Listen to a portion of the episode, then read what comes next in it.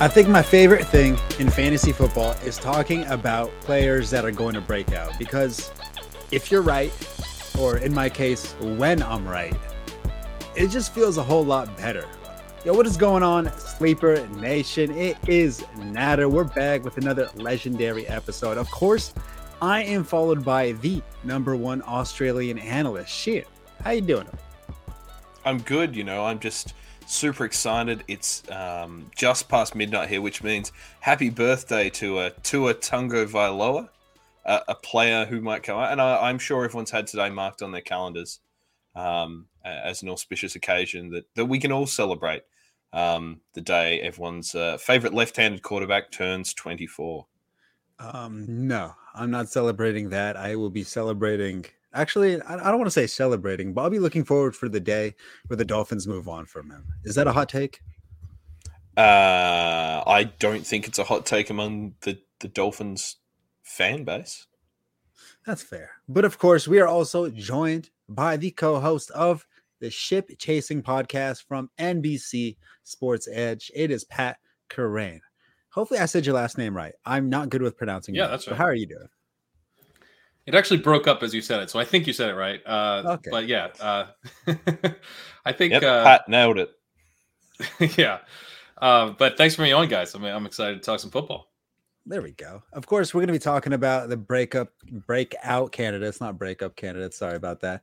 The breakout candidates, the ones that we think had a fake out, the ones that had a big year and are, of course, due to have that significant regression, and of course the never going to breakouts. I think that one's the most fun topic to talk about and justify players being in, because you just get to trash on a player, and who doesn't like doing that? Because that's my favorite thing. That's why I'm here. Of course, we're gonna be talking about, like I mentioned, the breakouts, the fake outs, and the never going to make outs. Sheehan, do you have some wise words of wisdom or a question of wise words of wisdom? Did he lag? Is he lagging? He's lagging. I can't tell if this is a well-executed bit or he's lagging. Because his eyebrows up. No, I think he's lagging. No, he lagged. See, that's what you get for living in the UK. That's what happens. You live in the UK, you lag. I don't know. Yep. That's a ripperino and pepperino for him. I'm usually the one with the internet issues, so it's kind of nice. Yeah, it feels good, doesn't it? Else. It actually does. Yes. This reminds me of the Call of Duty days when you're in a party chat and then somebody had an echo. I don't know if that's relatable to you. I was more Halo than Call of Duty. Okay. But okay. Yeah. Call of Duty was much harder. Much harder. How? You didn't think it was harder? I thought it was a higher skill level. Higher skill level for Call of Duty. I don't know. People knew the maps. I would just go into the room. Someone come behind me, knife me. I'm dead immediately. One hit kill. I don't know. With Halo, I feel like headshots matter a lot more. Yeah. Well, because if you just unload a full clip of an assault rifle, they still might survive. Exactly. That's not happening on COD. You could have potato aim, and you still have a chance. Uh huh. So while we get to make fun of the lagger here, he just told me sorry. So he should be trying to fix that and then getting back on there. All right. I'll let you make fun of him for it. As bad as it gets on Ship Chasing, it's normally my video that gets really bad on Ship Chasing, but I don't. It's been weeks at least, maybe months, since I've actually had to drop off the stream. So this is pretty bad. Let's see. There you go. I'll let you prepare a UK joke and how it's trash over there, and you can execute it. I've done it too many times. It's your turn. I'm not sure I have a UK joke, but come on, help me out here.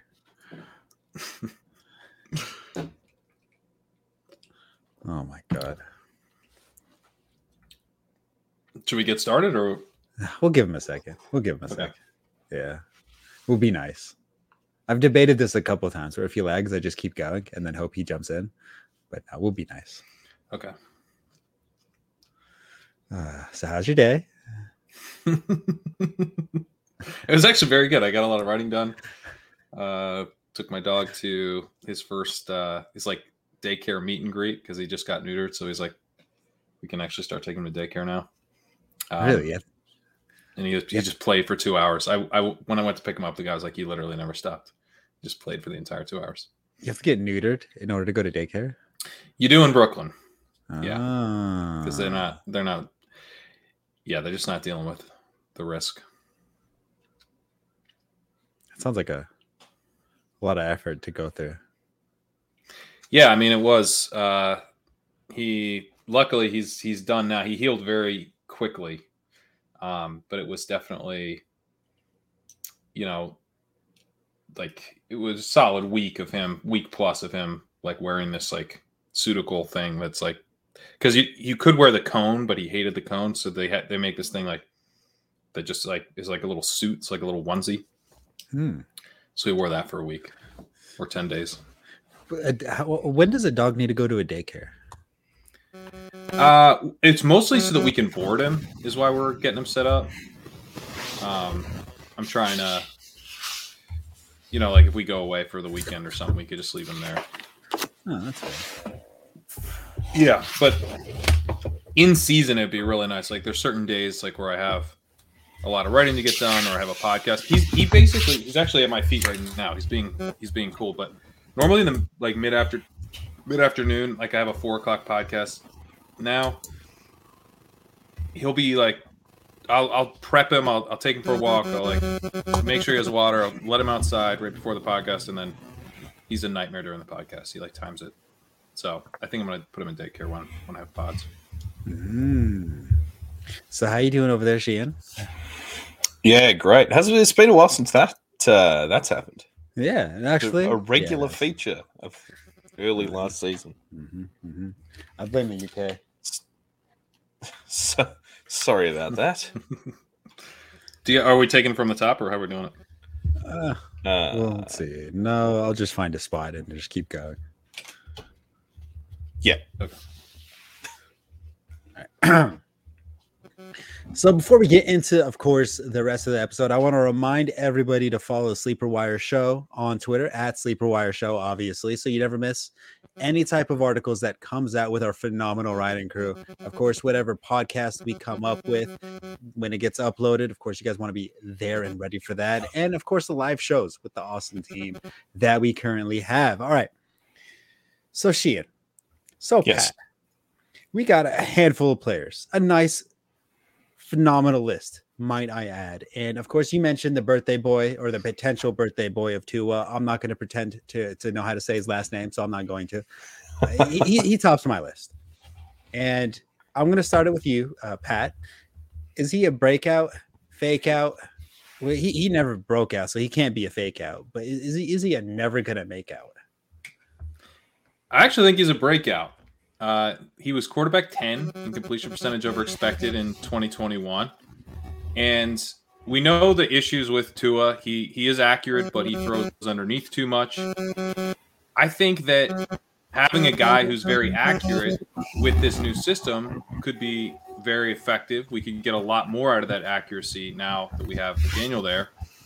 And we also had a really bad offensive line for the Dolphins last year. Really bad. And if a quarterback's not throwing deep a bunch and his offensive line is terrible, I think it's reasonable to expect that if the offensive line improves, he might be willing to challenge deep a little bit more often. So I'm not saying they're going to have a good offensive line next year, but if it's just not terrible, we could see a step forward in his downfield throwing.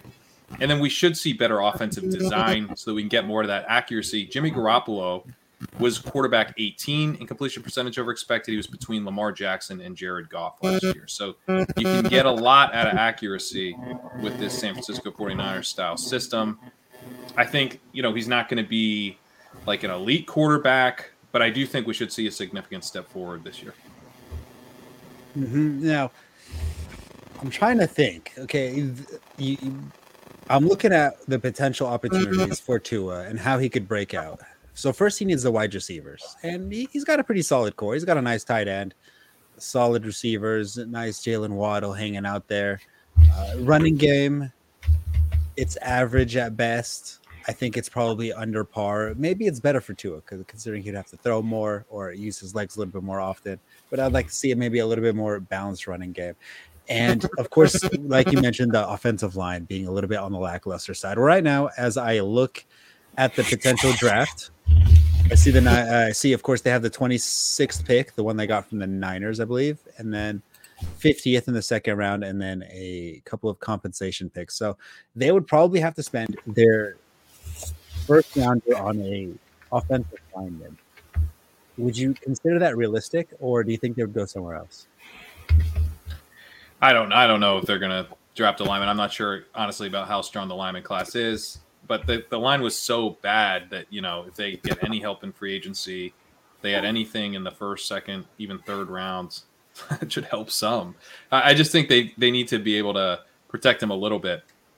And it was also very bad in terms of run blocking the offensive line. So, you know, I think that you could see just an overall improvement in the offense if they can get that sorted at all. You also do have, you know, the Shanahan-style zone blocking system coming in, and, you know, we would assume. So maybe they're able to get more out of the same guys if, you know, if they fit that system better. I'm not sure. But it's kind of one of those things where an offensive line is – as bad as their offensive line was in both pass blocking and run blocking. The NFL is a volatile league. You know, we could just see things swing the other way a little bit. And that would really help Tua in terms of, you know, if he is willing to throw downfield at all, getting him to that level. And I do think it could be kind of like a Jimmy Garoppolo situation where he's not throwing downfield much, but when he is, it's kind of like well schemed, well timed. The play call is set up well for that play. So, you know, it's building off a play they ran earlier. Now he's hitting a guy open deep, that type of stuff. So I think we'll see some more of that. I'm not sure exactly how they get there with the offensive line, but they don't honestly have to do all that much. That's something I think I will be looking towards fairly heavily. If they spend free agency or somewhere in the draft on the offensive line, I'd be willing to buy in into that offense. But right now I'm a little bit skeptical. But what about you, Shia? I think you sort of hit the nail on the head in terms of we need to see a bit more from him downfield. It's almost you want to see him at least keep the defense honest, almost in the same way that teams would throw once upon a time just so they could run the ball easier. Mm-hmm. You want him to be able to take the top off the defense every now and then just so they need to be aware of it. I think time is not on Tua's side, and I don't mean that just because, you know, with each passing birthday you start to I guess, reassess the slow march of time. But he's a guy who needs mastery in a system and a mastery in an offense. We've now seen him in a less than helpful system to him as he's developing. McDaniel is going to take some time to embed what he's about. And I don't think time is what he have. We've seen reports that the Dolphins are interested in Sean Payton and Tom Brady for next season. I think that is ridiculous. But this ownership, I could see getting agitated if they don't see improvement out of him. Now, I think he's got the weapons around him to do it. I think McDaniel's system will be better for him. They'll open up the game a bit more with his legs. But he kind of is what he is. He's not going to be an air raid quarterback. He is your death by a million cuts kind of quarterback, and that's absolutely fine. As far as I'm concerned, in terms of improving that offensive line, you know, maybe they open up the checkbook for Teron Armstead, give him a bit of protection. There's obviously would be Tua's right tackle instead of left tackle. Maybe they use pick 28 and Tyler Linderbaum at a nice center there, and they need to rebuild that line. We saw the wonders it did for Kansas City. And we saw the value that I guess the Bengals hoped they would have in the Super Bowl. So I hope they don't leave him high and dry. I think it's fair to say that he hasn't broken out yet. It's definitely not a fake out in my opinion. But I think the breakout is coming if they are patient with him. Whether that happens this year or next, I think remains to be seen. But hopefully he hits career high numbers. He's never thrown more than 2,600 yards and 16 touchdowns. So if he hits, let's say 35 and 25, the kind of numbers that Mackie Jones was putting up this year, then I'd say that's a good year from Tua. All right, that's fair enough on the Tua side. Let's move on to Jerry Jeudy. He's a little bit more interesting of a character because I don't want to say he has a bust label on him, but right now I think Jalen Reagor is outproducing him. Shane, I'll start off with you. Yeah, this one hurts because I quite like Jerry Jeudy as a player. Everything was pointing to him having a breakout season this year, and it just didn't happen for him. Theoretically, he should have been a really good fit for Teddy or at least a better fit for Teddy compared to Courtland Sutton. But it was really kind of Tim Patrick who stood up for Denver, only managed... Well, he's still at 90 receptions, 1,300 yards, and 3 touchdowns in his career. You know, that's a below-average Julio Jones season from back in the day. So I'd like to say it's still coming, but certainly the odds are against him. The third-year breakout kind of is a thing of the past, even for receivers. What has to change for Jerry Jeudy to be fantasy relevant? Well, I think kind of everything that has changed. He needs a quarterback. That's it. I mean, he needs a quarterback. I mean, he's been playing with Drew Lock and Teddy Bridgewater and Drew Lock. I mean, that's terrible. I mean, not only has he been playing with bad quarterbacks, but he's been playing in a low-volume passing offense, a run-first offense, run-heavy offense, and not a particularly well-designed offense. So I think we're being too hard on Jerry Jeudy because he was drafted – very highly last year. We got excited. We loved him as a prospect. Year 2 breakout. Let's go. Doesn't happen. That's going to lead to kind of a backlash, especially this time of year where, you know, a lot of the drafts are based on how we felt about their 2021 season. We haven't really seen much of the projections ramp up. So, and we don't even know who their quarterback's going to be. If they get a quarterback, I think he could be a league winner. Like Jerry Jeudy has a huge ceiling if they get a quarterback. He's a very strong prospect. He had a 2.95 yards per out run at Alabama over his career. Extremely efficient. We know his production wasn't quite what we wanted in terms of yardage share, touchdown share, et cetera, at Alabama. But we also know the massive extenuating circumstances at that program in terms of trying to dominate the offense with Devonta Smith and Jalen Waddle and Henry Ruggs all there. So, you know, the efficiency, I think, really is important. Plus the draft position, plus the scouting report on him was just off the charts. He's a great route runner. He was terrific after the catch in college. He's had 1.72 yards. He's had 1.72 yards per route run as a pro over the course of his career. Again, that's with Drew Lock and Teddy Bridgewater. That's a pretty good mark. That's like a very solid NFL wide receiver mark. It's not elite. It's not like the type of mark that would lead you to believe that we have an impending breakout coming. But we do have a new coaching staff. We should see a more pass-first offense, a better designed offense. And if we just get some kind of decent quarterback play in there, I do think that he could take a big leap. And it's kind of like, in some ways, it's similar to the Dolphins offensive line situation, where it's like we're already at the low end of like the range of possibilities in terms of the quarterback play. So, you know, almost anything would be a big improvement. Like Jimmy Garoppolo would be a big improvement here. You know, just anyone kind of competent, I think, would really help, given that we already have a coaching staff change that should lead to, you know, not just more passing, but more optimal passing, more passing on 1st and 10, the offense built around the pass in a sharper way. So, you know, maybe it won't be the most fast-paced offense or anything, but I do think we should see some more volume.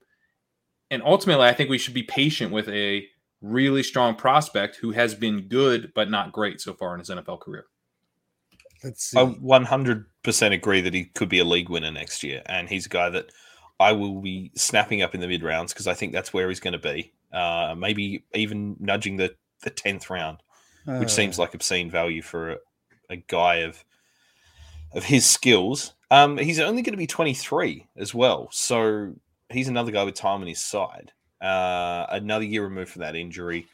If he can sort out his catching issues, which to me seem mental more than technical, it's kind of all signs pointing up for Jerry Jeudy.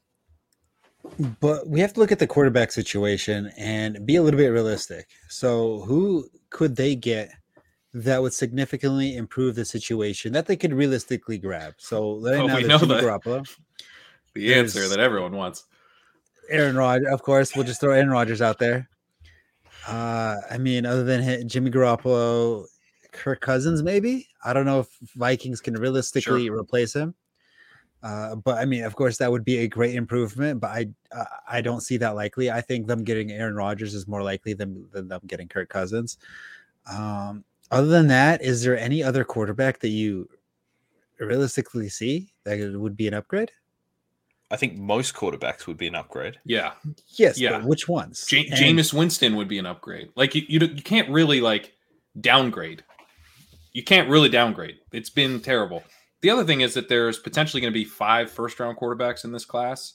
I know that most people aren't excited about this rookie quarterback class, and I get it because no one can really figure out which quarterbacks are actually going to be good here because we'll probably see a bunch of busts in this class.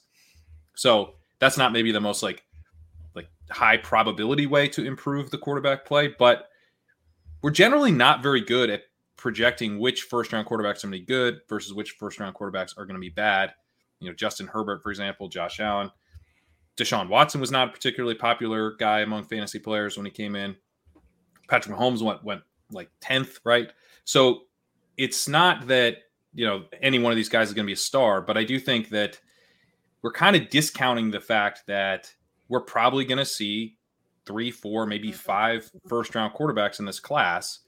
If the Broncos land one of them, I think even though it's a rookie quarterback, we could still see that be enough of an improvement for Jeudy to break out because Judy's entering his 3rd season. He could kind of take a step forward on his own and then just get just kind of anything approaching league average quarterback play. Like a Mac Jones type of season for this team would be huge for Jerry Jeudy. Mm-hmm. And here's some proper this time of year scouting or this time of year narrative you can get into. Kenny Pickett played with Jordan Addison at Pitt, who is a similar type player to Jerry Jeudy. They're that kind of 6'1", 200 pounds, inside alpha receiver. If he was to go to Denver, I could easily see Jeudy being his number one guy. Now, I think that's a fairly spurious way of projecting fantasy production, but you don't have to squint to see it. Quarterbacks, I mean, right now, quarterbacks are incredibly unpopular. I should say rookie quarterbacks are incredibly unpopular, but as soon as the combine starts, we start getting to the draft process. Usually quarterbacks tend to rise above draft boards just because of the hype and the position value that they come in. So of course that's going to have to be a wait and see, which I don't like. I don't like wait and see scenarios because obviously then you have to wait and see. And that's no fun.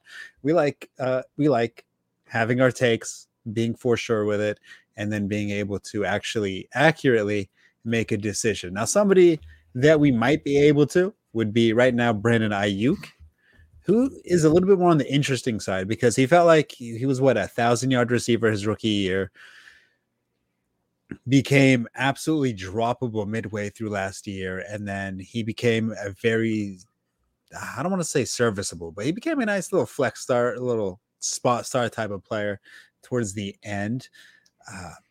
Pat, we'll start off with you on how you feel about Brandon Aiyuk, assuming for the sake of keeping it consistent, we will assume that Trey Lance is the quarterback. Yeah, I feel much less strongly about Brandon Aiyuk than Jerry Jeudy because the situation might be worse for Brandon Aiyuk in terms of overall play volume. I know that the 49ers were a run heavy team in 2021. It's not like they're going to lose a ton of passing volume moving to Trey Lance, but they could lose significant passing volume moving to Trey Lance. So not that has me worried so much, but I don't know that that's fully baked into the ADPs of the 49ers right now. You know, you're seeing Deebo Samuel in these best ball drafts going in the early 2nd.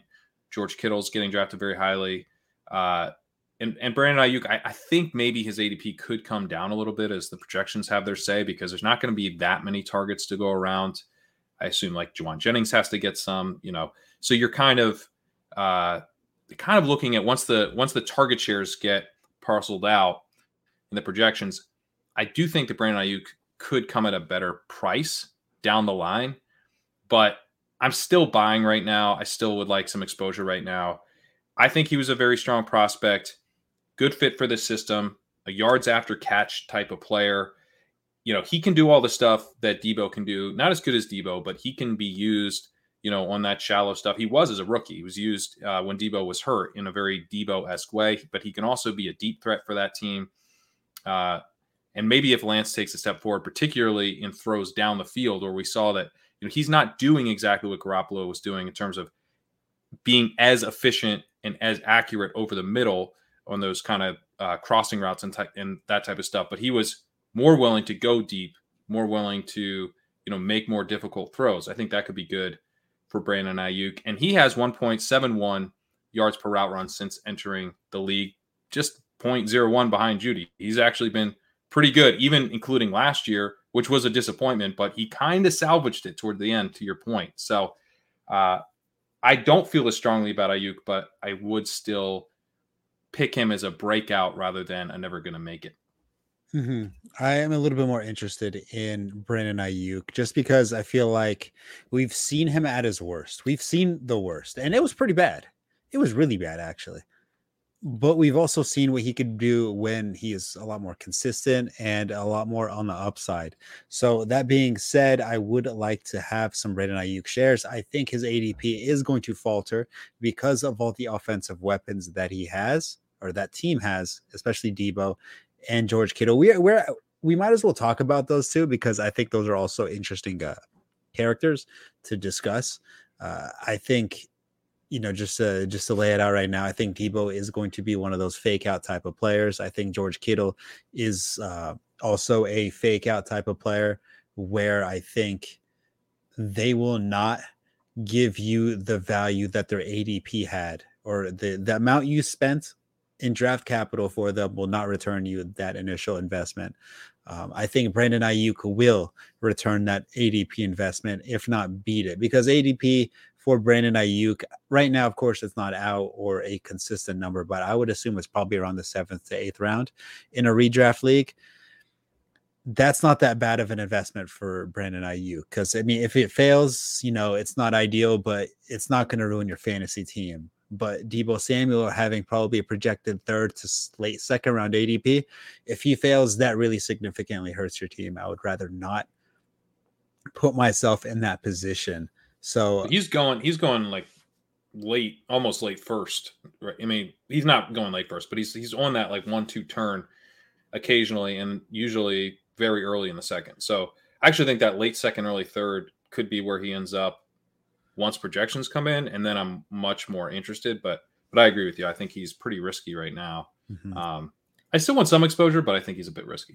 Mm-hmm. Now, he is an injury-prone player. There were multiple times throughout the year where he was a game-time decision. In the last few years where he has played, he has missed a handful of games. You know, when he is healthy, he is incredibly productive. It's just difficult to gauge health on an injury-prone player. Sheen, is your mic muted? Are you good to go? Yeah, good to go, Matt. There we go. Alrighty. So if you have any opinions, I guess you can cut and splice it here. Yeah, look, I think Brandon Aiyuk at this stage is a fake out with an eye on breakout. The numbers look good, but it just doesn't feel right. And I think there's so much of deciding whether someone's broken out or not is the kind of gut feel. I tend to agree that if he's in those middle rounds, I want Brandon Aiyuk. I like the big play potential. If, as you say, Deebo misses time, Kittle misses time, he's the focal point of that offense. Would be nice to see him, you know, catch 70 passes, go over 1,000 yards and have another couple of scores. Maybe with Trey Lance, they open up that offense a little bit more. But I guess that remains to be seen. Apologies if you asked this already. Would you rather Aiyuk or Jeudy? I did not ask that, but I'd rather go Aiyuk. Well, it depends. If they have identical ADPs where, you know, it's just back-to-back, I would rather go Aiyuk. If it's Jeudy having a significantly lower ADP, I'd rather have Jeudy. Yeah, this is I think Jeudy will probably be more expensive. Really? Oh. I'd kind of be happy with both as my, like, wide receiver. I don't know. We're going to talk endlessly about me wanting to go wide receiver heavy this year. But if these guys were my wide receiver, let's say 4 and 5, Jeudy and Aiyuk, with the potential for them both to be wide receiver twos or better, then, you know, I'm fairly happy with that. Well, pulling up a best ball draft I'm in, Brandon Aiyuk went 609 and Jerry Jeudy went 612. So that basically, so right now, as of right now, and that's probably assuming that Bridgewater is still the quarterback. Yeah. Mm-hmm. If it changes at quarterback, it'll significantly change his ADP. Say, for example, Aaron Rodgers is the quarterback. He probably jumps to maybe a fourth rounder. Is that a high? That's why I think Judy's such a smash right now, because you know you're getting a huge discount on the quarterback change potential. And even if we don't have a quarterback change, or I think we're going to get some kind of quarterback change, but let's say we don't get a huge quarterback upgrade, I still think he's like, you know, at a slight discount to Brandon Aiyuk. Pretty good pick. Mm-hmm. All right, that's fair. Now, we talked about Deebo for a hot second. He will be a much more interesting topic as redraft season approaches. But George Kittle, I want to mention him real fast. And for the past few years, I always recommend people not take him. There are three tight ends that you should be looking at if you would like to take one in the early rounds. I know there's a lot of people, it's very divided whether you take a tight end early, tight end late, or nothing in between. George Kittle follows in the in-between status right now, where I think everybody should be avoiding him. He's too injury prone, first of all, inconsistent, and just too many question marks in that offense, and especially without Garoppolo. He has failed to match up to his ADP, I think, 3 years in a row, and people are still drafting him in the fourth round, third round. There are better tight ends for you to scoop up and have more consistent play. I'm not too big on George Kittle right now. It's very nice. I think George Kittle's the best tight end in the league. Yes. He is absolutely elite. I will agree with you, but fantasy production. You're taking on injury risk when you draft an early round tight end. That's kind of part of it's sort of like drafting an early round running back, where, you know, you are taking on increased injury risk by, you know, going to that position instead of wide receiver. But I think that when you hit on that early round tight end, it gives you a bigger advantage most of the time, unless you hit just an absolute smash type of running back, than when you take a running back. So I like taking early round running backs, or early round tight ends, I mean. And I think Kittle is an awesome pick right now where he's going. You can get him in the fourth round of these best ball drafts. You're getting a discount on him. He's kind of falling into like the Mark Andrews territory from last year, similar to TJ Hawkinson. He is a far better player than TJ Hawkinson. And, you know, when you can get that kind of talent in like the fourth round, late third round, fourth round, I've gotten him in the late fourth round, George Kittle. So I'm hammering him right now. I'm willing to take on the injury risk. I'm willing to take on the inconsistency, which I do agree will be a feature of his production profile, because, you know, this is not going to be an offense that's consistently throwing, but we saw last year, like when he is the guy for that week in terms of the game plan, he can just explode. And, you know, particularly in these best ball tournament type of setups, I mean, if you get enough out of him in the regular season, you might just absolutely need to have George Kittle to win a tournament this year. Mm-hmm. Shan? I tend to agree with you there, Nata. I love George Kittle. I think he's a fantastic player. I love watching him play. I love that he is good at everything a tight end needs to do.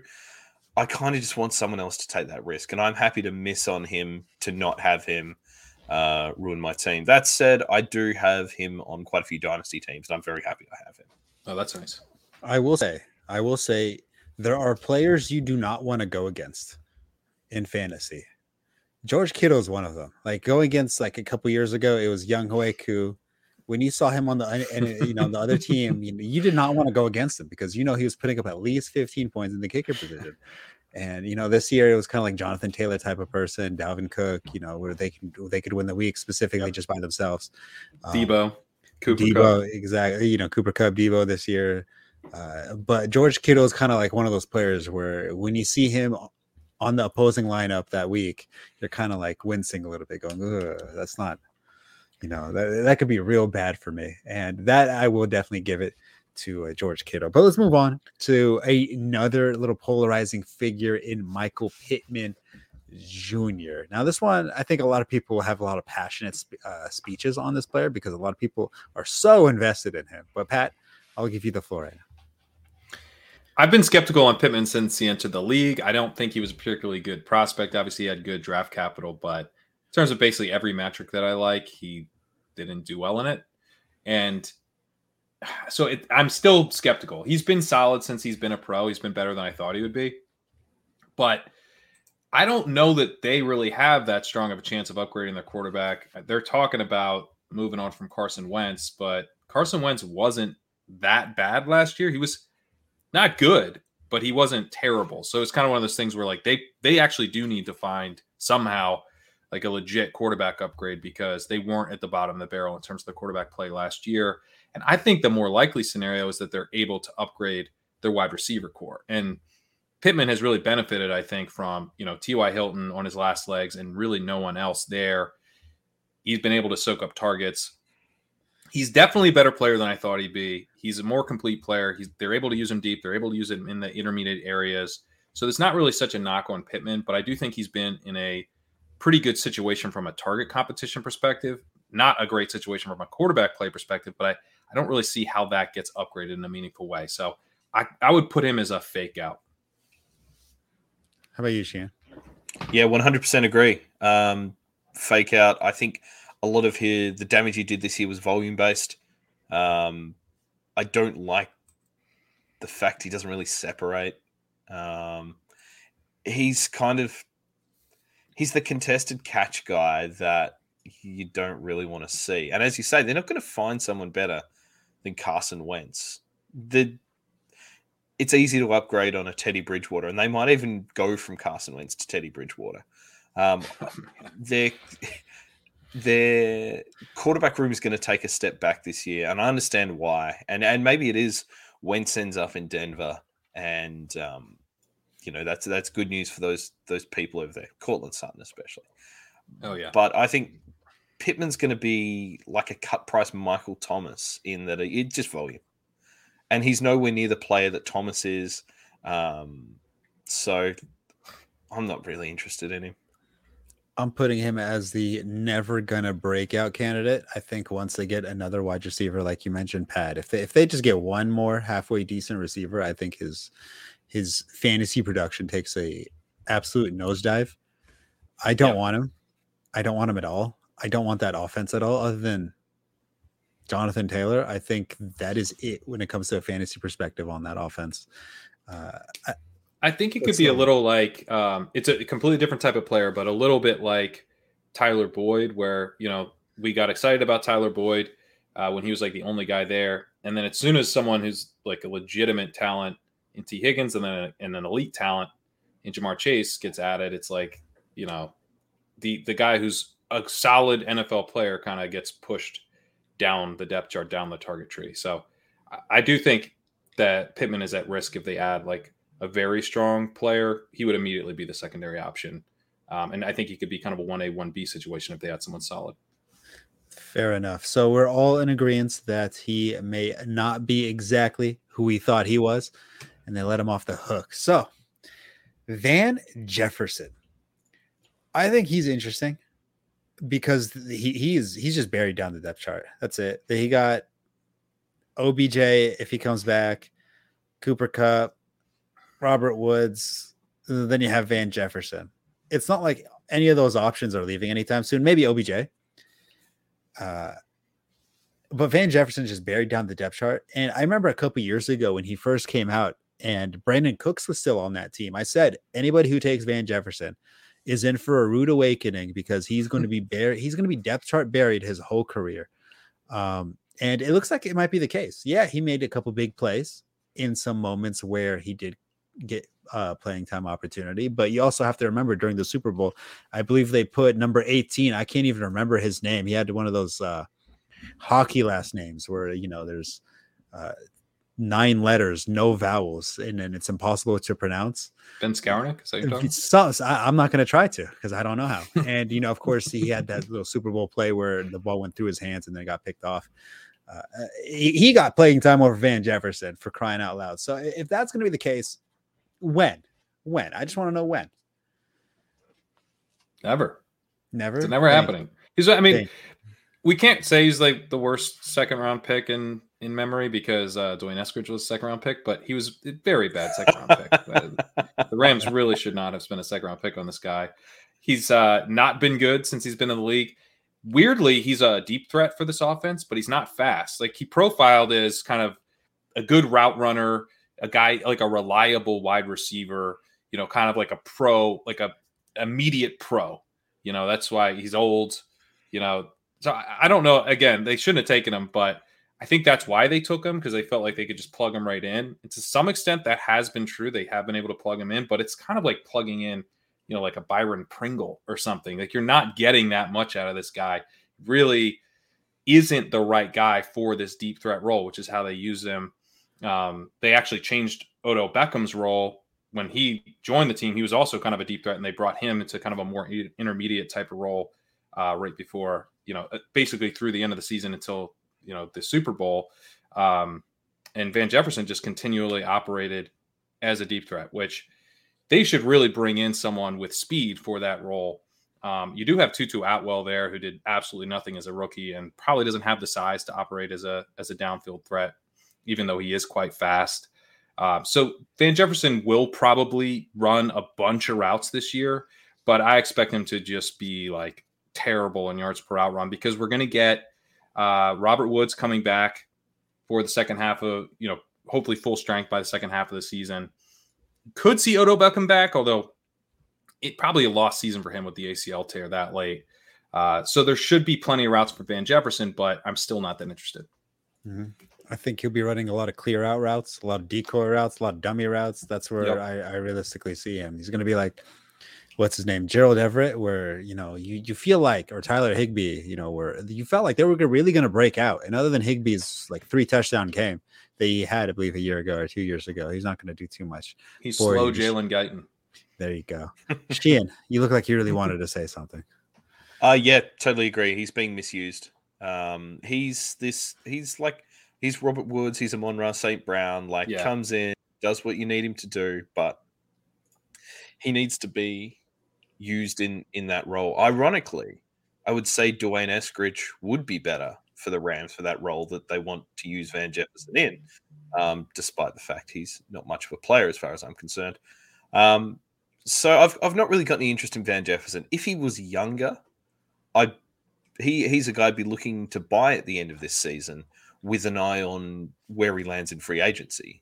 But he's going to be 28 by the time he hits free agency, and I'm not sure teams are going to pay up for him. I don't think so. Yeah, I like him. I think he's being misused. Totally agree on Tutu Atwell. That kind of vertical slot guy doesn't stick around too much. A Taylor Gabriel. Mm-hmm. So no real interest. Like Van Jefferson, but I don't think he's ever going to be fantasy relevant.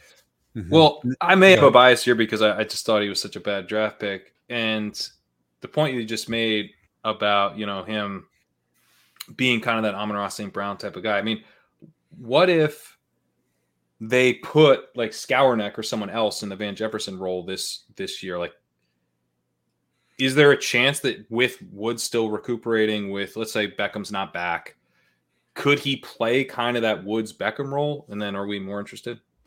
He might have a temporary 100%. Role. He might have a temporary relevant role just due to injury. In that case, yes. But the Rams, you know, like their owner said, F them picks. So they might get rid of those picks now and just trade for another wide receiver. And then he's just going to take over that Van Jefferson role. I mean, you mentioned that the Rams need a speedy receiver. Deshaun Jackson maybe comes back again and he actually sticks with the team. I highly doubt that. But Emmanuel Sanders.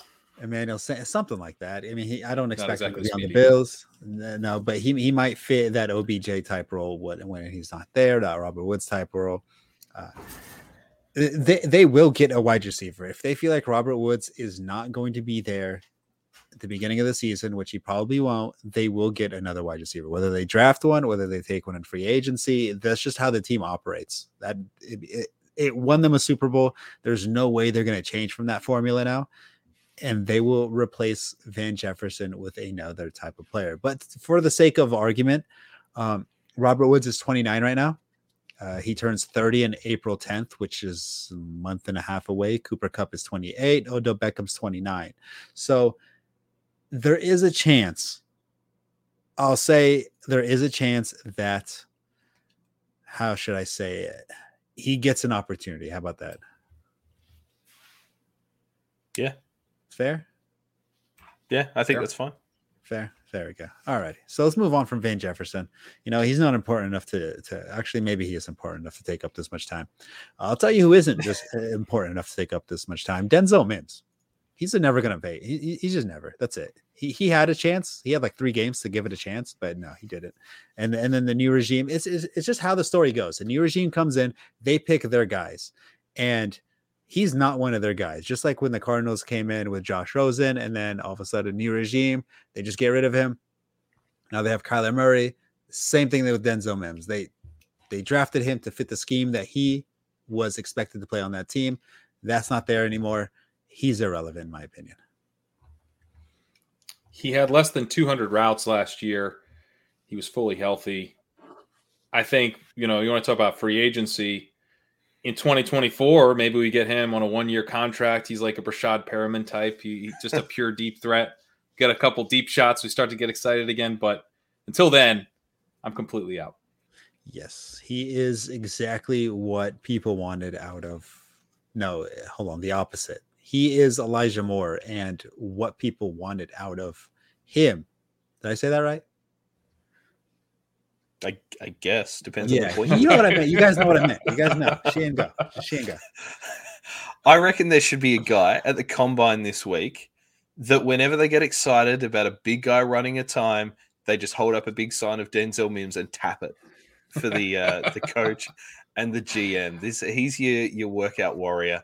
Credit to the NFL though, did not go in the first round, and there was talk that he would. He's 59th overall. To a team with a lot of holes on their roster. Little credit. Yeah, look, he's going to be there on the Jets. The Jets have to be better. Zach Wilson has to be better. Zach Wilson throws a nice deep ball, whether you like him or not. Love him. I mean, I've got no interest in Denzel Mims. I'm not going to talk anyone into him. Certainly not going to talk myself into him. But this time of year, he's liable to be on your waivers in a dynasty league. I think there's worse lotto tickets to hold. I don't think it's ever going to happen.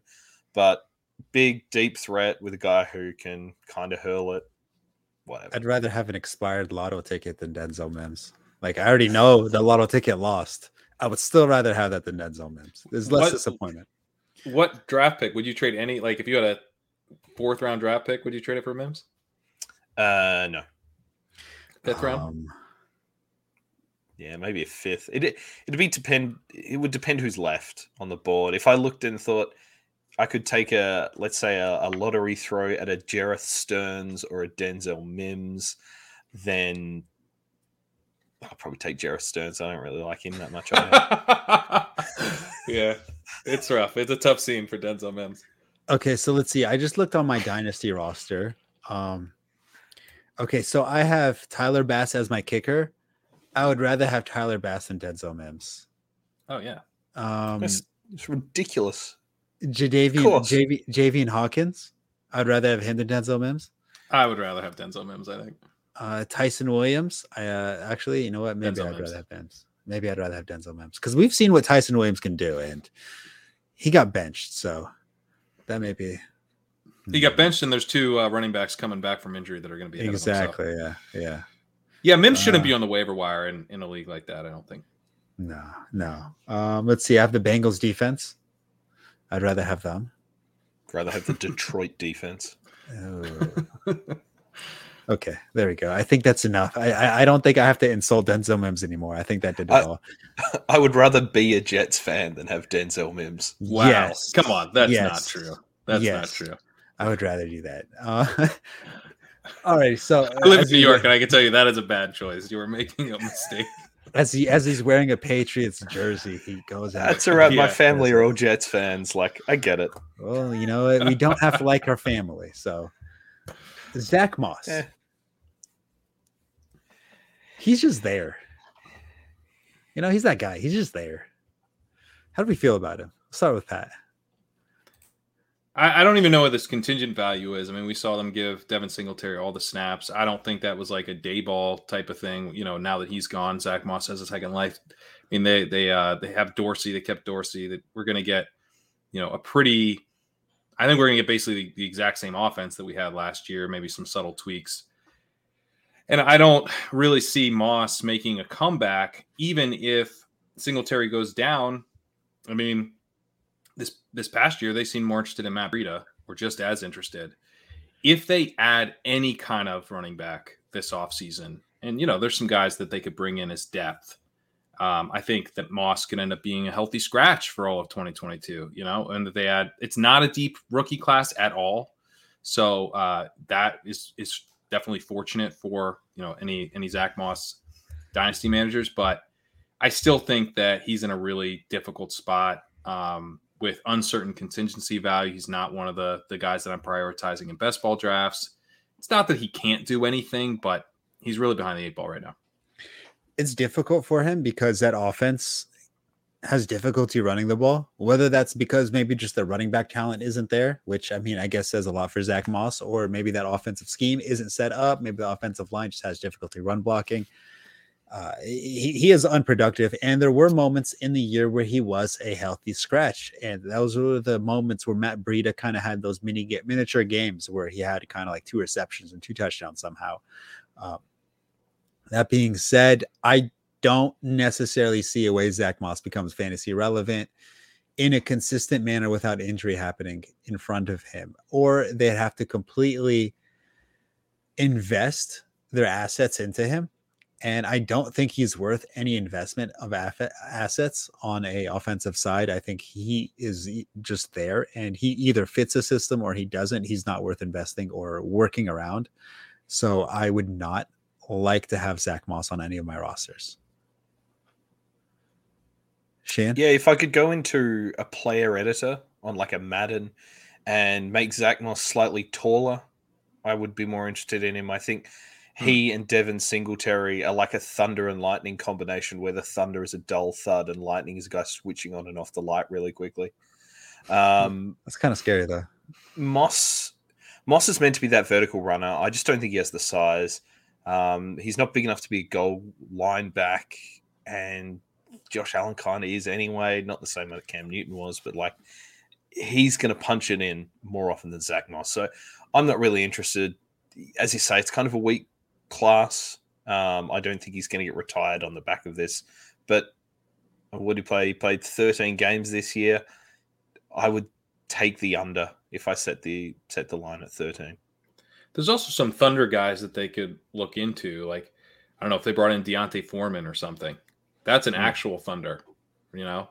And the other thing with Moss is that he's very shifty, but he's not been that good as a pass catcher, which is one of the things I liked about him as a prospect. I thought, you know, maybe he could get used as a 3-down guy. He's definitely undersized, but that hasn't materialized at all. And Devin Singletary has actually shown quite well as a pass catcher this past year in particular. That's why he was able to handle all the snaps, and they just handed the backfield off to him entirely.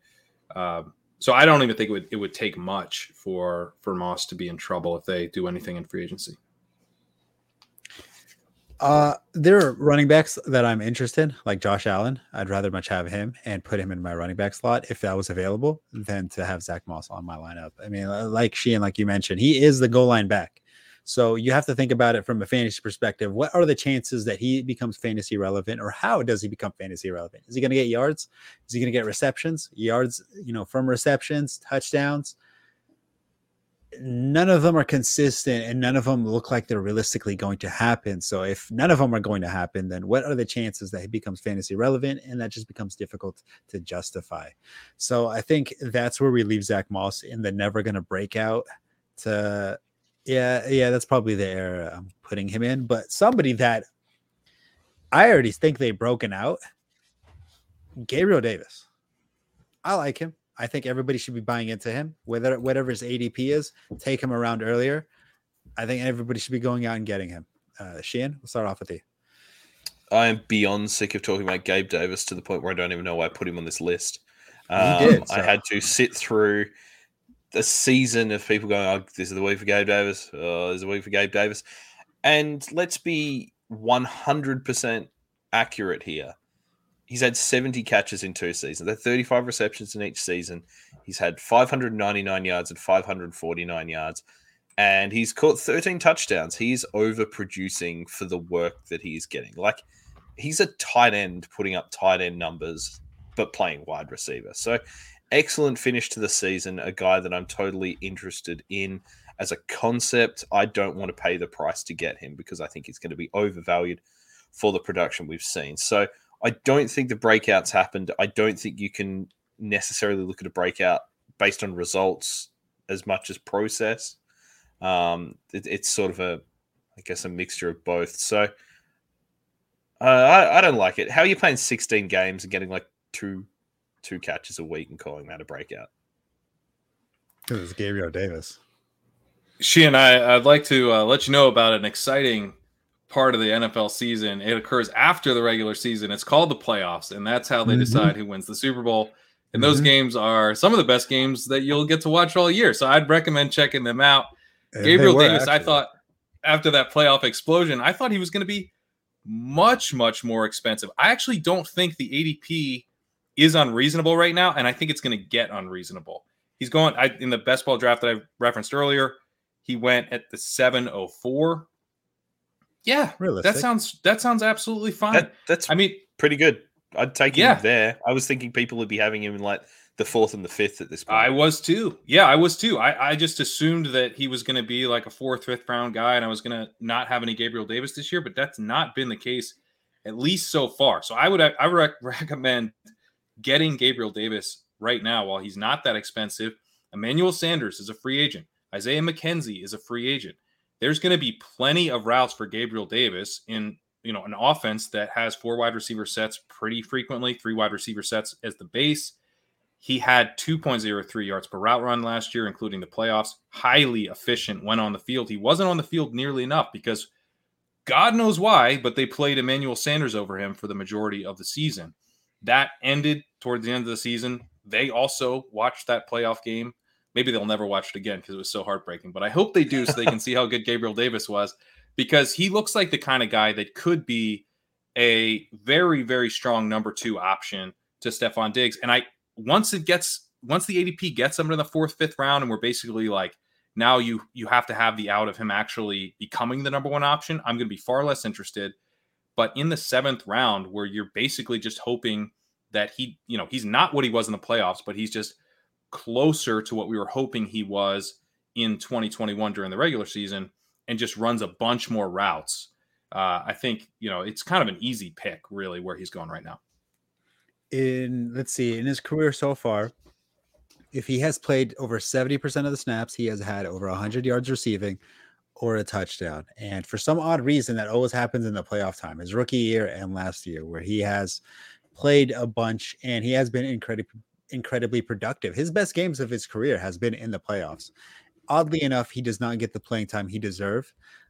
I'm hoping they do not sign Emmanuel Sanders or McKenzie, making it so he has to by default be on the field. And if by default he is on the field, he will be a very, very productive fantasy wide receiver. And if he is going in the 7th round, yes, I will reach for him and take him in the 6th. I think that is incredibly fair for him, especially if you look. I always recommend people do this. Go back to your last year's draft and then look at the people you took in that specific round and say, okay, he was a bust, he was a bust, he was a bust, he was a bust. Because once you go from that 6th round past, I'd probably say there's about a 70% chance that player did not stick around to your end of season roster. Mm-hmm. And chances are they were a bust. So if you're reaching after the 6th round, it's really not a big deal. I know the Yahoo little post-draft grade is going to ding you for it, and it's kind of fun to screenshot those and send it to your friends and say, hey, look, you got a D in your draft. But realistically, it's not going to matter when it comes to the end of the year. I mean, there's going to be a lot of Gabriel Davis talk throughout the year, especially once redraft season hits and we start hitting those mocks. So we're going to move on from him to Quinton Cephus.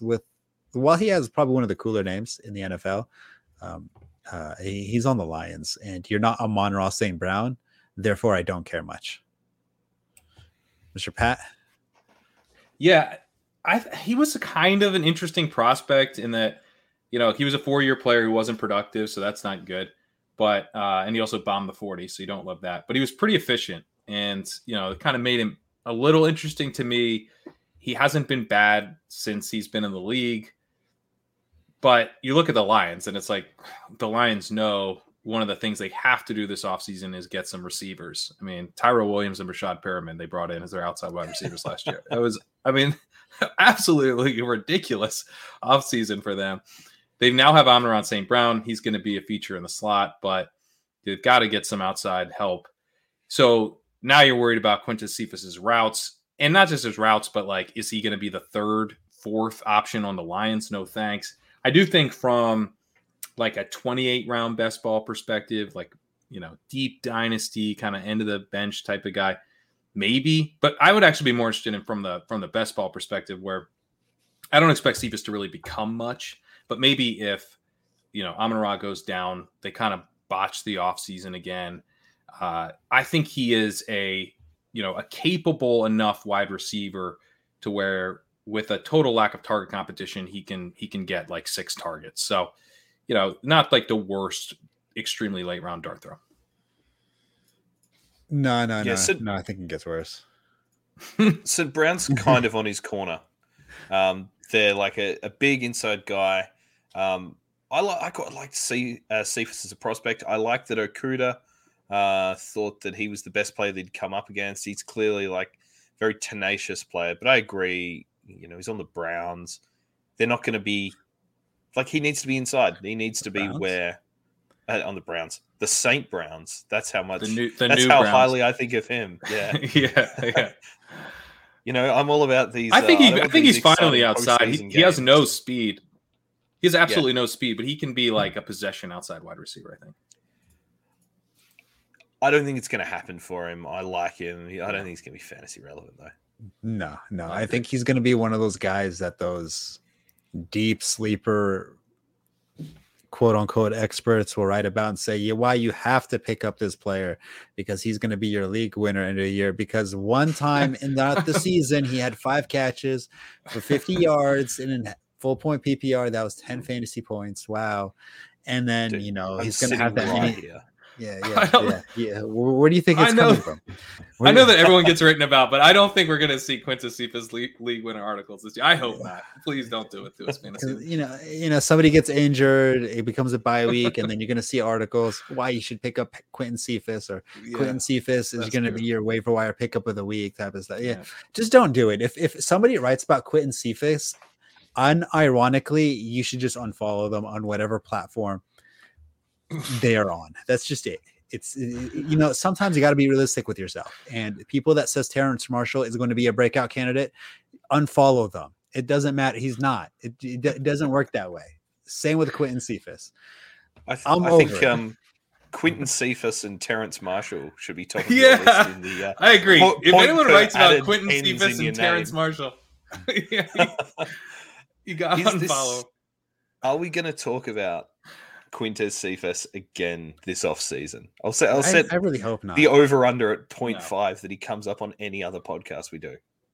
Over, because I will unironically mention his name as like a standard of like, oh, he's trash, he's Quintez Cephas, or, you know, he is. Sorry, Pat, you're not going to understand this reference. He is on the he who must not be named level. I left him off this list because I didn't want you to talk about him this week. I didn't want to talk about him. LaVisca Chenault. Yeah, don't say his. I will say in terms of like the waiver wire and stuff though, I mean, please keep in mind how gross it gets. You know, like I think he's better off. You're better off with him than Josh Reynolds. You're better off with him than Khalif Raymond. I mean, you know, some of these guys that we were like thinking about starting in showdown type of situation, Thanksgiving slates. But I actually do think that, like, you know, as a week 14 waiver wire edition, don't unfollow anyone who writes about him. That'll be totally fine. No. You know, this reminds me of a mini story. When we during the of course the fantasy year, we do the live mail sack show, and a caller once called in and asked if they should start a tight end in their flex spot, because they, you know, they had a bad injury week as one of those bad bye weeks.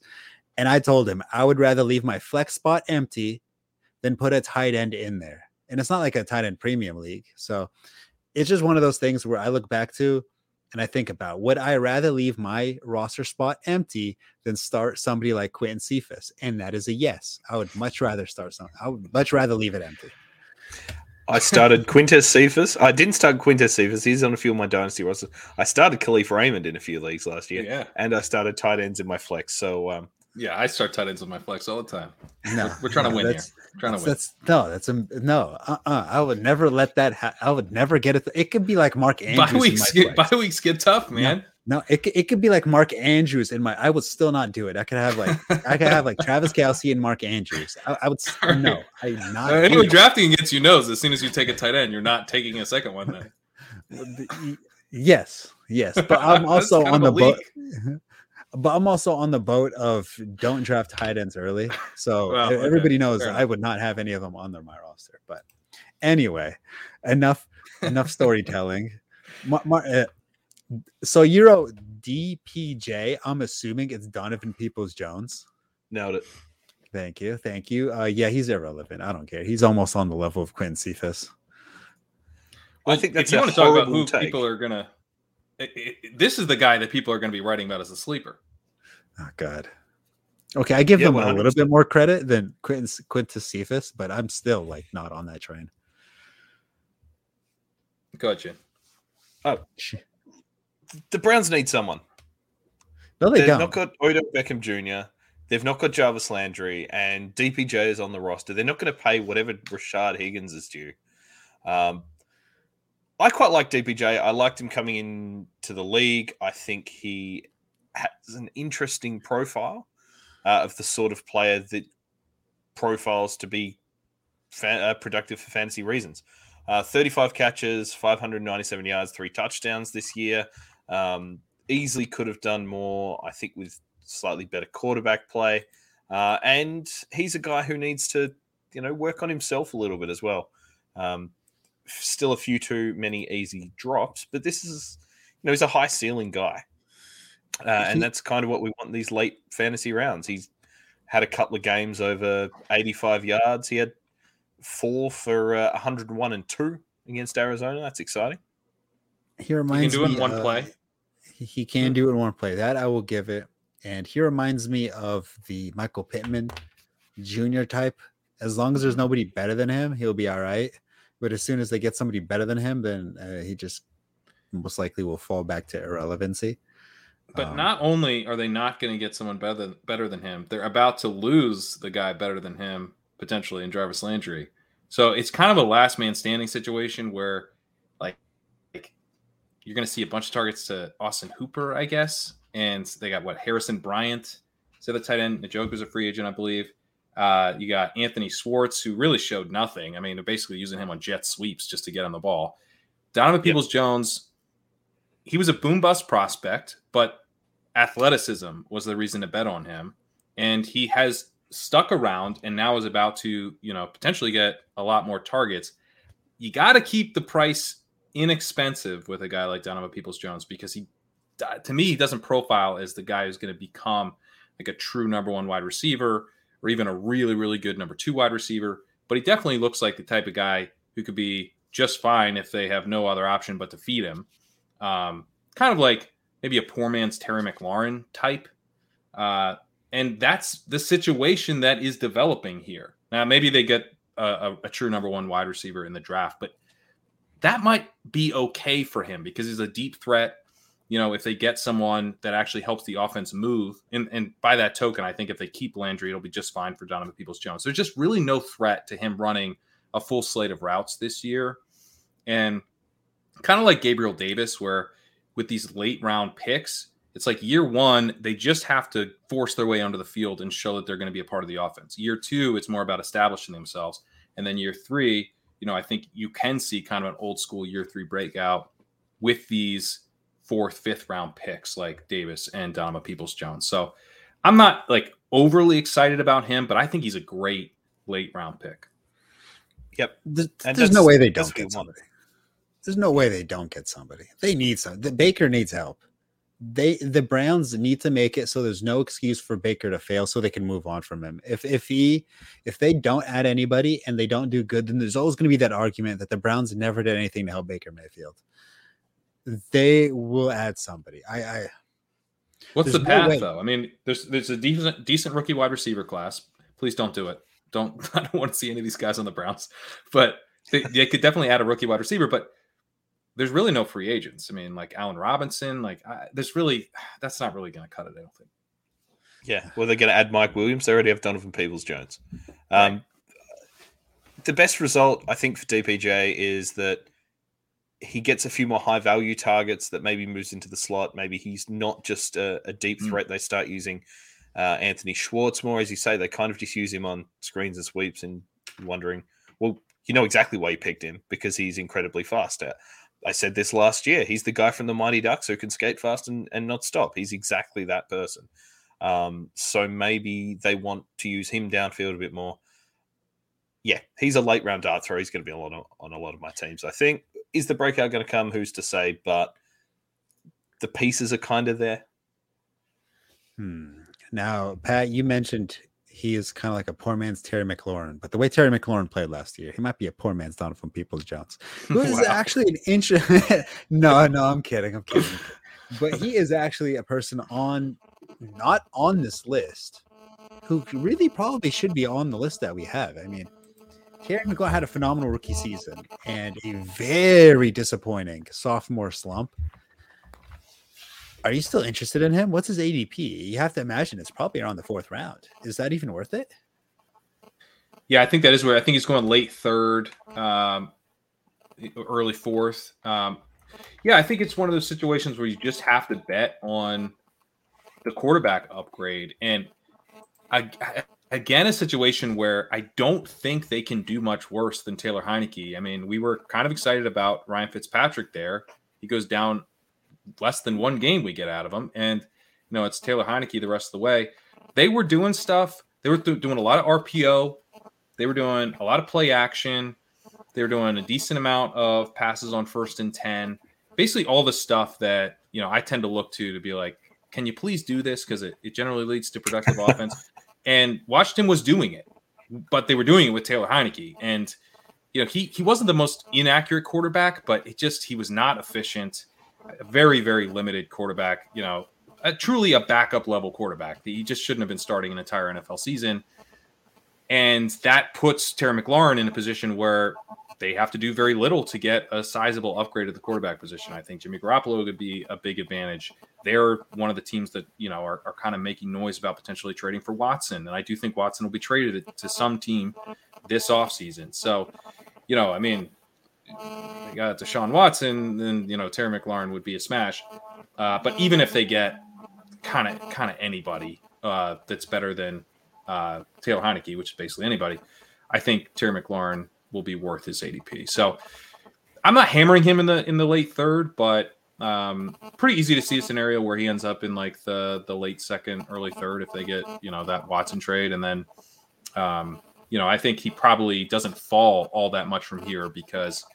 They're kind of already at the bottom of the barrel in terms of the quarterback situation.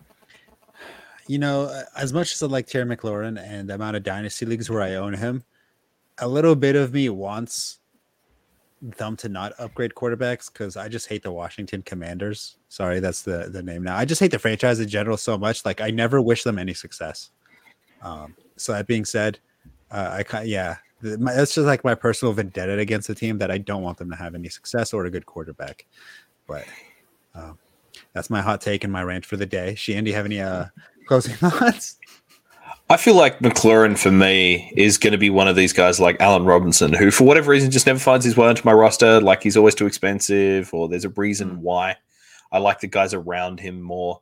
I think he can't be quarterback agnostic because you would have liked to see him do more this year. But they have to add someone. As you say, there's going to be a better quarterback. There's going to be someone opposite him who does better. Maybe it's going to be more Logan Thomas. Maybe they're going to give the ball to Antonio Gibson. Who knows? So I'm not all out on Terry. I'm just he's never going to find his way onto my teams as far as I'm concerned, unless the ass really falls out of the market. He did have last year 1.81 yards per out run, which is pretty decent. It's not bad. And, you know, again, I think the situation was really bad. One thing that you saw with Washington towards the end of the year is that, well, really kind of from the middle of the year on, is that they went to a run heavy team, and they, you know, they realized, like, when they beat Tampa Bay, it's like, we just have to take the air out of the ball. That's our only path to victory. And they weren't like a truly terrible team. So they, you know, they were trying to figure out any way they could to win games. And they realized it wasn't through the arm of Taylor Heineke. So I think that you could see additional passing volume if you get that kind of middle quarterback upgrade. Obviously, if you get the huge quarterback upgrade, you'll see a passing volume increase. But even if you get a small quarterback upgrade, I think you could see some passing volume added to the offense, because when they first went to Heineke, you know, clearly the way the offense was designed to start the season was built around the pass. So I think that's kind of another small potential upside for this team if the quarterback play is at least competent. All right. So, I mean, that's interesting. It's something we're going to have to be wavering and waiting for until we see free agency, of course, and then the draft. And then after that, I think we have a much clearer picture of what the ADP is for somebody such as legendary Terry McLaurin. You know, his name, I've said it a couple of times, but his name reminds me of a Starbucks drink. That's my side note for the day. Another one for you guys. So let's try to march through. Yeah, I know it doesn't mean anything. Does it have any relevancy? No, but I feel like I needed to say it. So let's try to march through these guys here, because I think we're passing the hour mark. And of course, I don't want to keep Mr. Pat's time occupied. And of course, you viewers, I don't want you guys getting saturated with a bunch of information. So we'll try to march on through. So Marquise Callaway, I'll give you guys the floor, and I won't really put too much input on this. Deontay Harris. Yep. Good. Yep. I prefer. Good. I mean, I quite like Callaway. I think maybe we've seen his ceiling in terms of 6 touchdowns. And I tell you what, if you like that exciting postseason football, let me introduce you to week 3 of the preseason. Marquez Callaway, time to shine. Good. Yeah, look, Callaway kind of is what he is. Looks like Thomas is coming back. I would rather Harris. I feel like I've been carrying that water for a little while now, so I'm not getting off the train as it looks like it's going to start to show up. Who's that guy on the Steelers, the wide receiver that always has the massive breakout in preseason? You think, oh, it's finally his time to shine. Then he goes ahead and does nothing for the whole season, and then rinse and repeat next preseason. Claypool. Washington. Claypool. No, James Washington. James Washington is his name? Yeah, I think it's him. Right? He's on the Steelers, and then all of a sudden he has a phenomenal preseason, but you know, that's you kind of already know it's going to be that way. All right, Hollywood Brown. Breakout's already happened as far as I'm concerned, but yeah, he left a lot of fantasy points out there this year. Left a lot of real life points out there this year. A lot of drops. He kind of is what he is. He's a deep threat. Mandrews is taking some of those high value targets. Your man Rashad Bateman is going to see more targets this year. High boom bust. I don't want to overpay for him at that value, but if he's, say, like in the 7th, 8th round, yeah, I'll take a look. Yeah, no. I'd rather bet on Rashad Bateman at cost. Oh, my God, yeah. Bateman was just a tremendous prospect, and he wasn't all that good as a rookie, but he was kind of in the range where I'm doubling down on strong prospects. I mean, DeAndre Hopkins had a similar yards per out run as a rookie. You can get big, explosive year 2 breakouts, even with what we saw from Rashad Bateman, as long as the guy's actually good. And I think Bateman's good. You have issues with, you know, offensive volume, etc. So Bateman's not a sure thing, but he's cheaper than Marquise Brown. And with Marquise Brown, are you actually getting the guy who's the engine of the offense? No, that's Mark Andrews. And so if I'm not taking Andrews, I'd rather get the cheaper of the 2 wide receivers. And right now that's Bateman. So we have this philosophy, me and she, and we coined it. We invented it. We basically started it, where it's, you know, when you have a wide receiving core such as with last year we were comparing it from the Niners to the Steelers and all that, where, you know, you know, when you have three similar comparable talents, you go with the cheapest option. And last year it was Deebo Samuel, it was Deontay Johnson and all that. Cooper Kupp. Yeah, that one was you. That one was all you. I give you full credit for Cooper Kupp because I like Robert Woods a little bit more. But in this case, this is going to be one of those few times where I disagree, where you don't go with the cheapest option because it's just Rashad Bateman. And I don't like Rashad Bateman at all. I mean, I've said this plenty of times where I don't like him. And what about Bateman? He doesn't fit the system. He does not fit the system. He is the exact opposite of what they need. They already have a possession receiver because they have Mark Andrews. They already have a deep threat because they have Hollywood Brown. They have a solid running game. They don't have a quarterback that can throw the ball properly. If he was on, if Lamar Jackson was any other team, he would be labeled as a bust. He's just in a system that fits his skill set so well that he plays pretty decently at a semi-playoff level. And there just isn't enough ball to go around for Rashad Bateman. And we saw it last year. I mean, his realistic stat line is 4 catches, 50 yards, and maybe a touchdown. The only time he was fantasy relevant was when they got blown out against the Dolphins, and then I believe it was a couple garbage time throws late in the season with Huntley. So I mean, if that's the scenario, the game script that he needs to have in order to be fantasy relevant, then he's just not going to be fantasy relevant because that team's expected to win more games than lose, especially that division's getting a lot weaker now. I do agree. I mean, I think the Ravens winning games and being a positive game script is an issue. You're going to have Dobbins back. You're going to have Gus Edwards back. They're going to be more run heavy than they were last year. And yeah, it did, for whatever reason, seem to have more of a connection, Bateman, with Huntley than Jackson. But I do think that, you know, getting kind of a free look at a second-year breakout from a very, very strong prospect like Bateman. Basically, you know, this guy is what he is after year one. Give me that all day. I think that to Sheehan's point, Marquise Brown kind of is what he is. You know, he was a limited player coming in. He's a pretty good player at what he does, but, you know, he will leave some points out there. Bateman did not show what I thought he would as a rookie, but I think the ceiling is still very, very high on him as a player.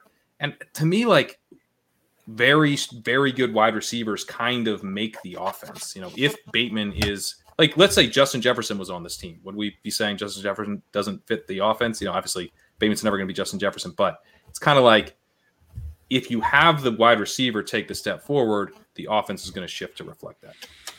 I always have – you have the philosophy that player talent kind of trumps – scheme is what it seems like. I don't want to like put words in your mouth.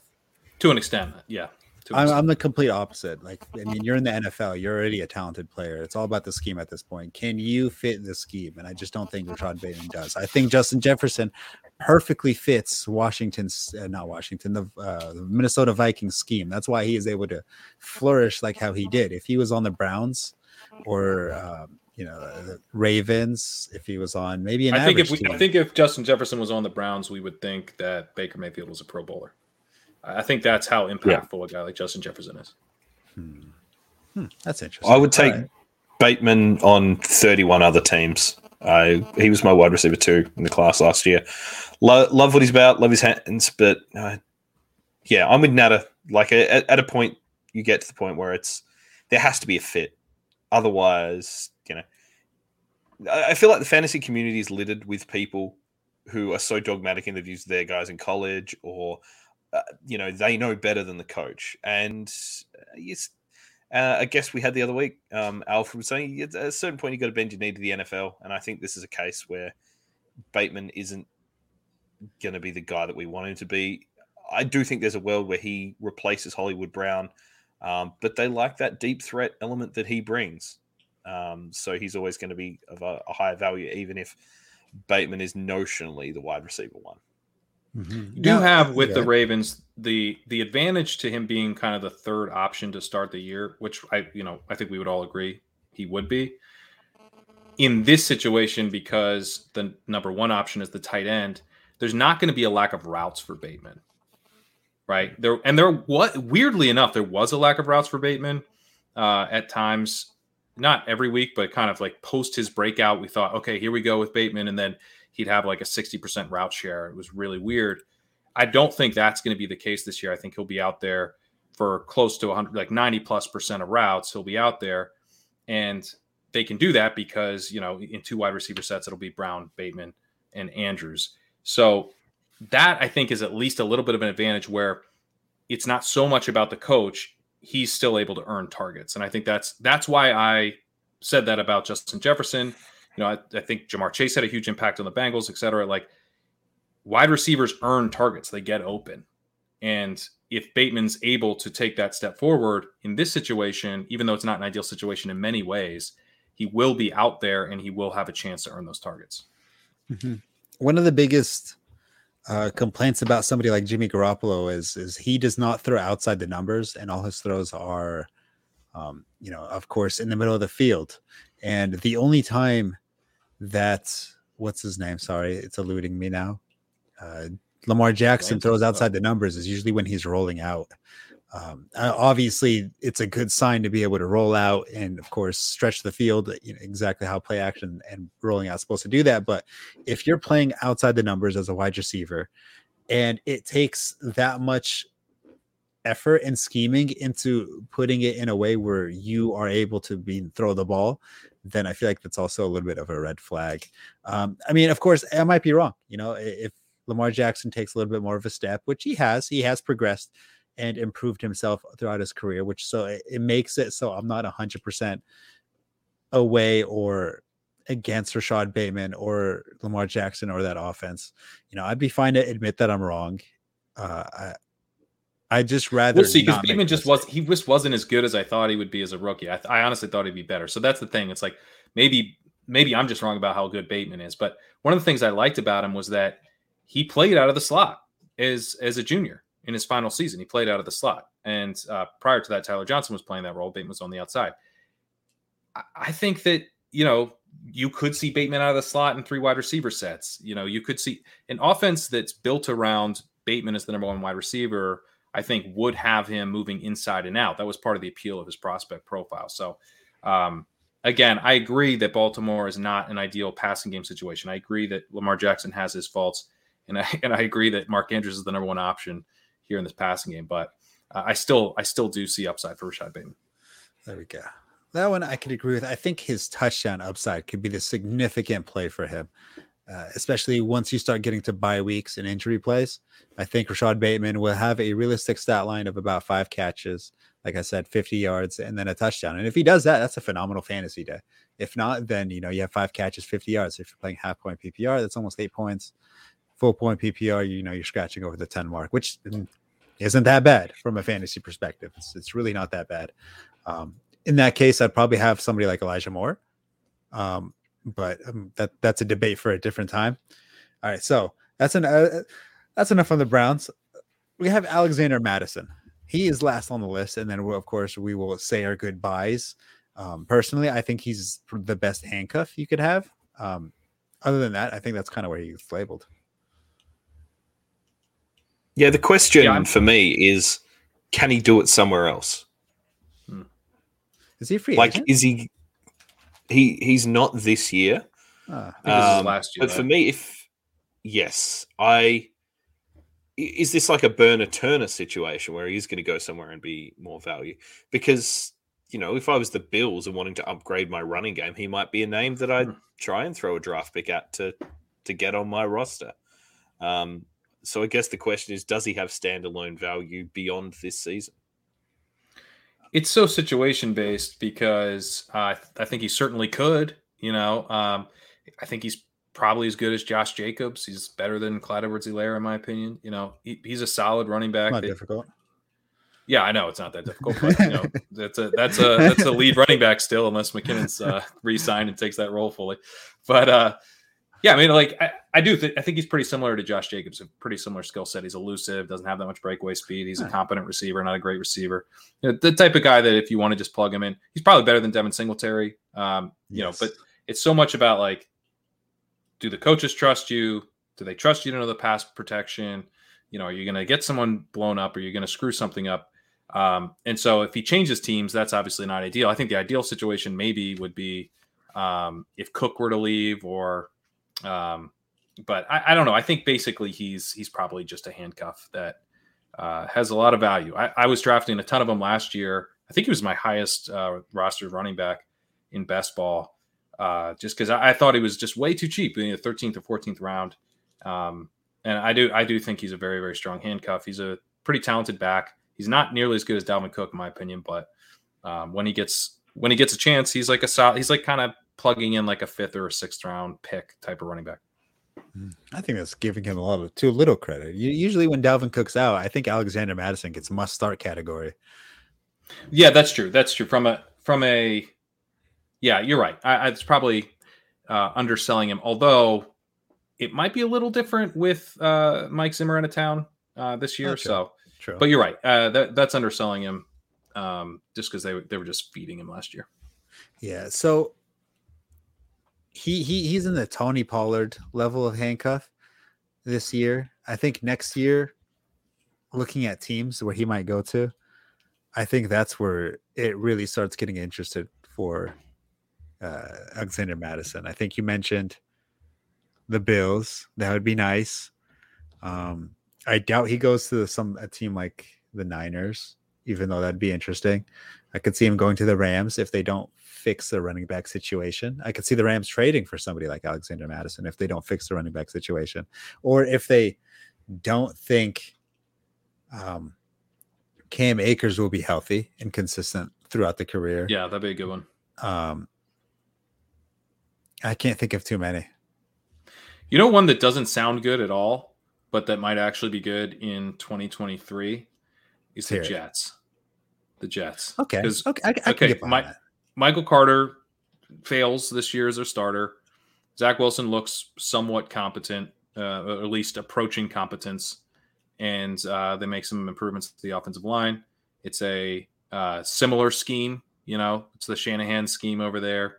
He's coming from the Kubiak tree, which is where we've seen him have the most success. So, you know, it would be a scheme fit, and maybe it's an offense that's like on the rise enough to just kind of feed a running back. Mm-hmm. That one I can get behind. I like that one a lot. That would be a lot of fun. Let's see. He is 23 years old. Okay. So he's got a lot of juice still left in him. All right. So, you know, I thought, you know, maybe by the time he gets the starting caliber or the starting opportunity, he might be a little bit old, but no, if that's the case, he's going to be 24, 25 at that point. Dalvin Cook is surprisingly only 26. Now that I see it, he's the same age as Najee Harris. Najee Harris is 23. All righty. Okay. So that's interesting. And that's a point and note to take, but that's going to be enough for this list. We can go on for a lot of players, a lot of different topics, and a lot of different situations and scenarios. And we could be opening the conversation for any of these players and keep adding points and points and points until we all turn blue, which I personally wouldn't mind. It's interesting and entertaining to trash talk a player, because I think it's entertainingly fun.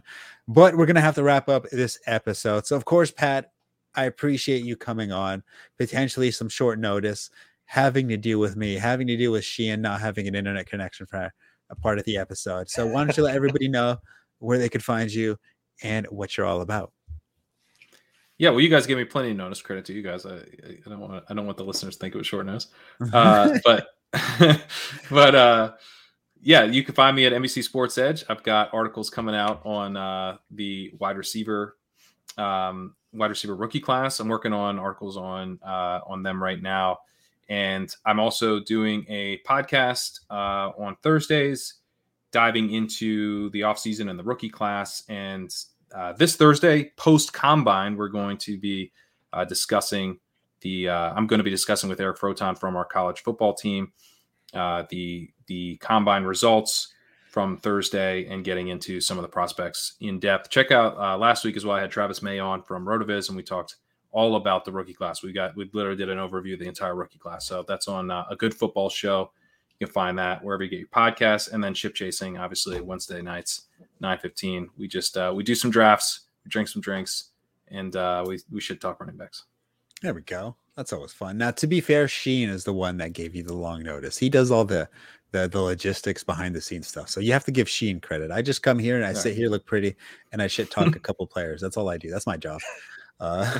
Sheen, he'll let everybody know where they can find you real fast. I'm sure everybody already knows. Well, I was going to say, before we do, we missed wise words of wisdom, Pat. We asked all our guests this. What is the one piece of advice you would have to make our listeners better fantasy football players? Well, so like for this time of year in particular, or at least, you know, this is kind of topical to this time of year. I do think, you know, draft rookies right now. You know, if you're doing dynasty startups, I was listening to, actually Travis May's podcast, College of Canton, and they're Devy guys, and they're kind of very dismissive of the idea of drafting, doing dynasty drafts before the draft. I love it. I love it. Cause I don't have the time to actually dive into Devy, but I think it's kind of fun to, you know, if you've got the research, you can do your dynasty draft before the NFL draft and really take advantage of that research. But if you don't want to do that, if that's like kind of a little too hardcore, you still have these rookies in the best ball drafts right now. And I think you're getting some great prices on these rookies. You know, there's a few rookies in particular who stand out. I think David Bell is a great value right now. I think Sky Moore is a really strong value. I think George Pickens is a really strong value. You got some strong upside bets at the running back position where you're seeing Breece Hall, I think, at a pretty decent ADP. I think he's a pretty low risk bet with some upside, but you're also seeing Kyron Williams, Rachaad White. I think Walker and Spiller are also pretty decent bets at their ADP. So I would say, you know, you don't want to load up. You don't want to go crazy, but to get a couple of these rookies in any best ball draft, pre-NFL draft, it feels risky. You're taking on some uncertainty, but you're also getting a lot of upside. And compared to where a lot of these guys are going to go post-draft, and particularly July, August, once the hype machine really gets going, you're just not going to see them at anywhere near their price. And I would include even a guy like Garrett Wilson, who everyone knows is going to be a high draft pick. He's going at a significant discount to Treylon Burks. That doesn't make any sense. Garrett Wilson will probably be drafted first. And, you know, he right now is also a really strong value. So that would be, you know, something to just to mix into any best ball draft you're doing. Any of these rookies that have a decent chance of going high in the draft, have good profiles, mix them in. Now, I've always said it, you are a sociopath if you draft rookies before the draft, especially before the combine. Holy, that's like a new level of sociopath. That's like almost. But this is why, I mean, no one wants to do it. No one wants to do it. Anything that no one wants to do that, you know, over a large sample is going to yield profit is something I want to do. God, that's like I said, you're on like a new level of sociopath. That's almost like serial killer level. And people that do redraft drafts before preseason. That's also another level of sociopath, because I mean, like you having the confidence to draft a team, knowing none of them are going to get injured in preseason. That's another level. I mean, of course, it's like playing Russian roulette. And of course, when you do draft before that, and somebody does get his best running back or first round running back injured for the rest of the year, he definitely gets roasted hard in the group chat. But that is going to have to wrap up this episode. But of course, hopefully you guys enjoyed. If you would like to subscribe and review the favorite podcast platform that we currently on and give us a nice 5-star rating. But other than that, make sure to follow us on Twitter at Sleeper Wire Show to stay updated with all news, articles, and podcasts. But other than that, hey, good luck, everybody.